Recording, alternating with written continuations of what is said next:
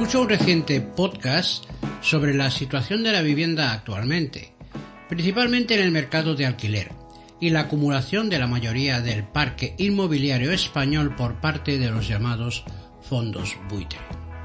Este podcast eh, cuenta con un invitado especializado que al frente de un grupo de periodistas europeos han sido reconocidos con un premio por su labor de investigación sobre este asunto. El tema central motivo de esta investigación es poner nombre y apellidos a los denominados fondos buitre, así como sus ramificaciones, empresas filiales y las cifras que manejan.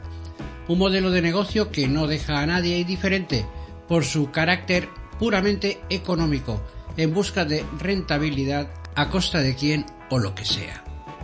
También se comenta información sobre casos que gran parte de la sociedad ya conoce, como fomentar el deterioro de inmuebles, dejando de realizar el correspondiente mantenimiento, y las reparaciones que sean precisas o revisar las renovaciones de contratos con incrementos estratosféricos de precio.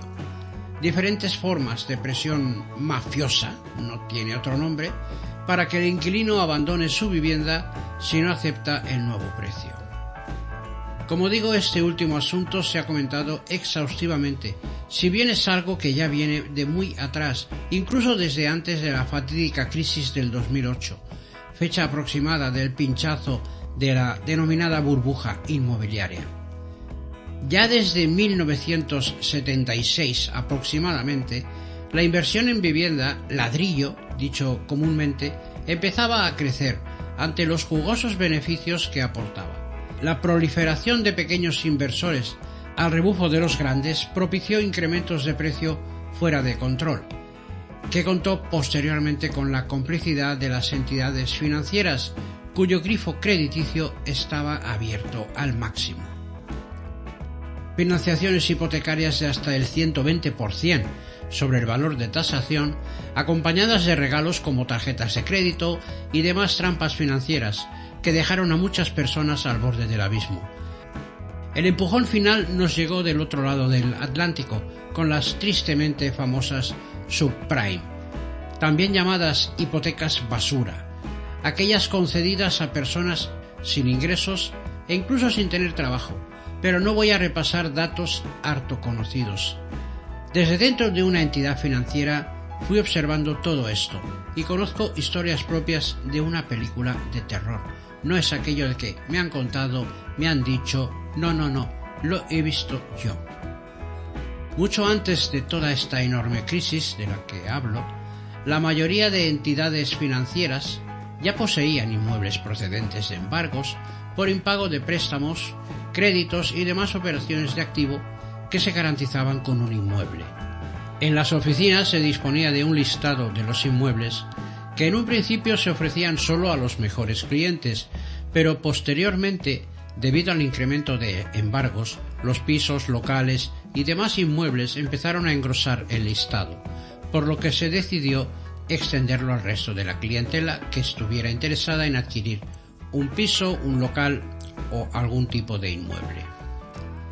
Por lo general el, precio era el resultante del importe total del impago, costas, intereses, más gastos y un margen variable que aportase a la entidad un pequeño beneficio.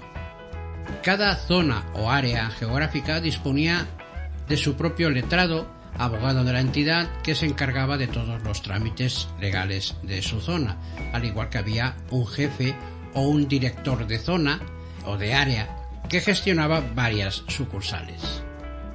Si algún cliente estaba interesado, se iniciaba la operación, consistente en aportar una cantidad en B en negro o como quiera llamarse al letrado de zona, quien comenzaba a realizar los trámites de la subasta pública del inmueble en cuestión. Lo de subasta pública era un eufemismo.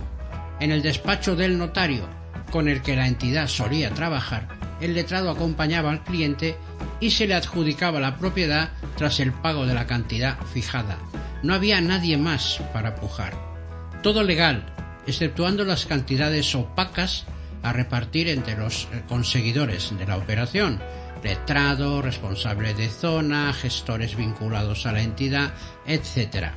Un método de trabajo que toda la red de oficinas conocía, pero hablar de ello podía significar enfrentarte con las altas esferas de la entidad.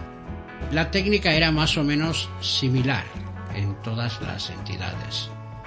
He de añadir que se trataba principalmente de operaciones de compra-venta, no de alquiler como las expuestas en el podcast que mencionó al inicio. La cuestión es la evidencia de que los incrementos de precio no solo se deben a oferta y demanda, sino a la proliferación de buitres, sean de un fondo o no. En ambos casos, demasiados buitres.